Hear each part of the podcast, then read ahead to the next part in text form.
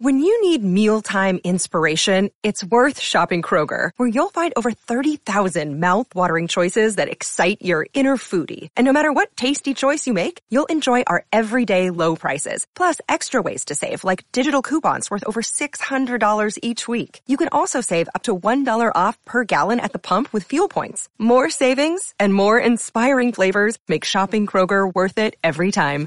Kroger, fresh for everyone. Fuel restrictions apply.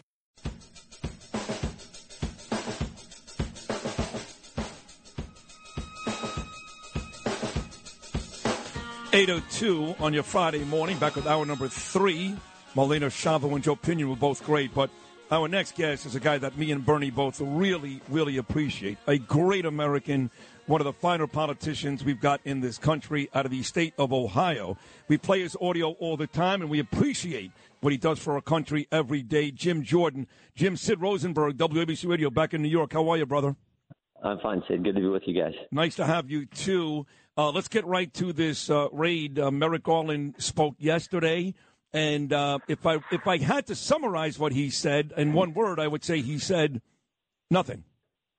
Yeah, right. Other than the fact that he told us that he made the decision, which you know, frankly, I, I guess I would be concerned if he didn't make the decision or tried to say he didn't make the decision. For goodness' sake, so no, this is totally unprecedented, as as we all know.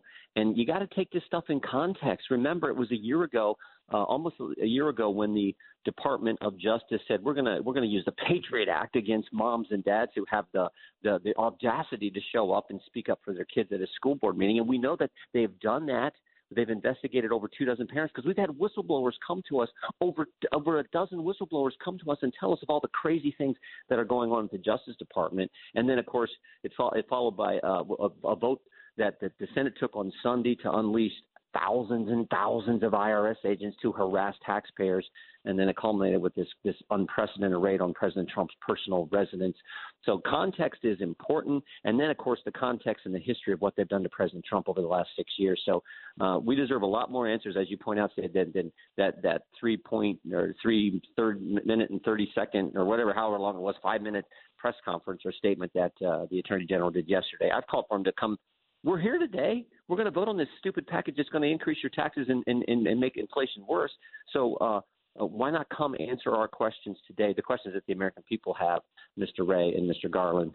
Um, that's what should happen, but unfortunately, it's not going to. Now, you mentioned uh, Mr. Wray, Jim, and, and Garland was up there yesterday, you know, begging and pleading Americans to say nice things about his folks. And look, I'm sure there's rank and file in the FBI that really are great people and do commit themselves to protect our country.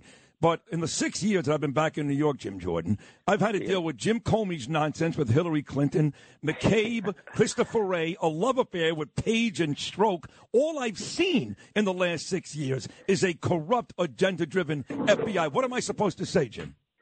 No, no, no. Like, do they think we don't have you know common sense? Do, do, do they think we don't look at the history? Um, so yeah, you're you're exactly right. Now there are there are all kinds of good agents. I know of 14 for sure because there have been 14 of them who've come to our office as whistleblowers to tell us all the BS that's going on. Mm-hmm. So yes, there are all kinds of great agents who are doing the Lord's work in the FBI. But the folks at the top, that's our concern. And you just pointed the names: uh, Strzok, Page, McCabe, Comey. Remember, Comey leaked the quote Comey memos, leaked them potentially containing classified information, leaked them through a friend to the for the express purpose of getting a special counsel to investigate President Trump. That, that was clear back in 17. So this is the pattern these guys have had. Yeah, we we should all be uh, n- nervous and concerned about the history here and and then of course what they did on Monday night.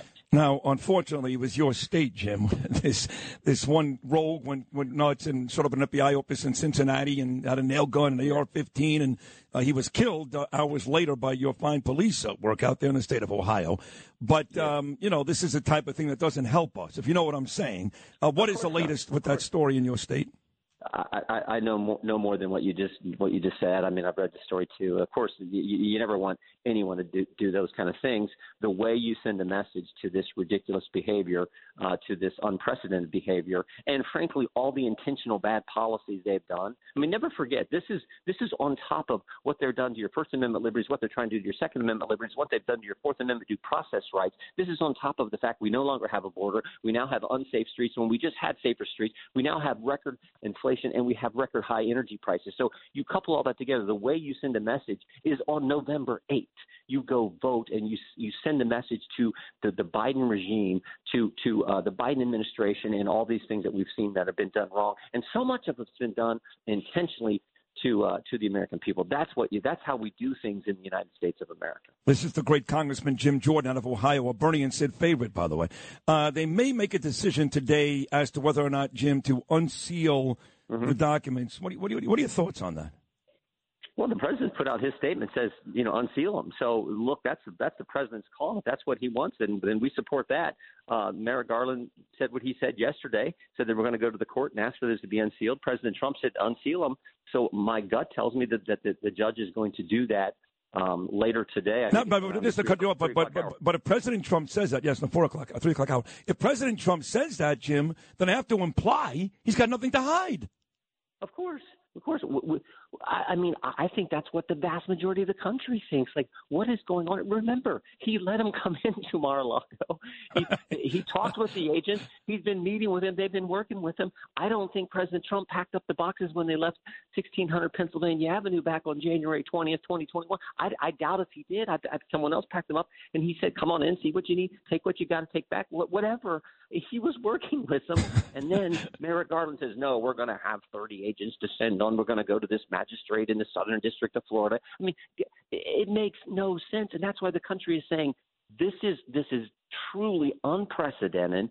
And when you view it in context, and you remember the history of the the, the FBI and the Justice Department when controlled by Democrats, that is the concern. Yep. Yep. So 60 seconds ago, Jim, you got a meeting coming up, but uh, it looks as though the House is going to be easy, taking back the Republican side about the House. Uh, Senate, different story. Oz in Philadelphia, Herschel down in Georgia. These may not be mm-hmm. so easy. What does uh, Jim Jordan predict will happen in the Senate in 2022?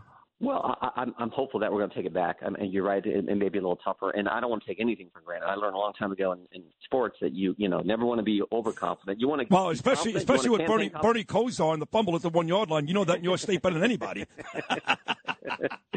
yeah, the uh, uh, very true. But uh, I was I was going to get into the Cincinnati Reds and some of the right. things we've had over the past. Uh, you know, the, the big red machine. You had to bring up the Browns, of course. The uh, but uh, no, uh, well taken. Uh, but, but yeah, we, we want to campaign confidently. I feel good that, uh, about the House, but we we got to make sure we take our message to the American people over the next what is it, 87, 88 days. Um, but the Senate's a little tougher, but I think we can do that too. We got a great candidate in Ohio, J.D. Vance. We got Herschel in Florida. We got Adam Laxalt in Nevada. We got great candidates that that uh, I think can win and that's what we got to do. All right, I know you got to run. Let me uh, steal one from my friend Sean Hannity. You, Jim Jordan, are a great American. Bernie and I love you. Keep up the great work. Keep the fight. Uh, we need people like you in this country. We'll talk again very soon. Thank you, pal. Well, thanks for what you guys do. God bless. God bless you. The great Jim Jordan making his debut on the Bernie and Sid in the Morning show. And uh, he was really busy, really busy. He found a way to carve out seven minutes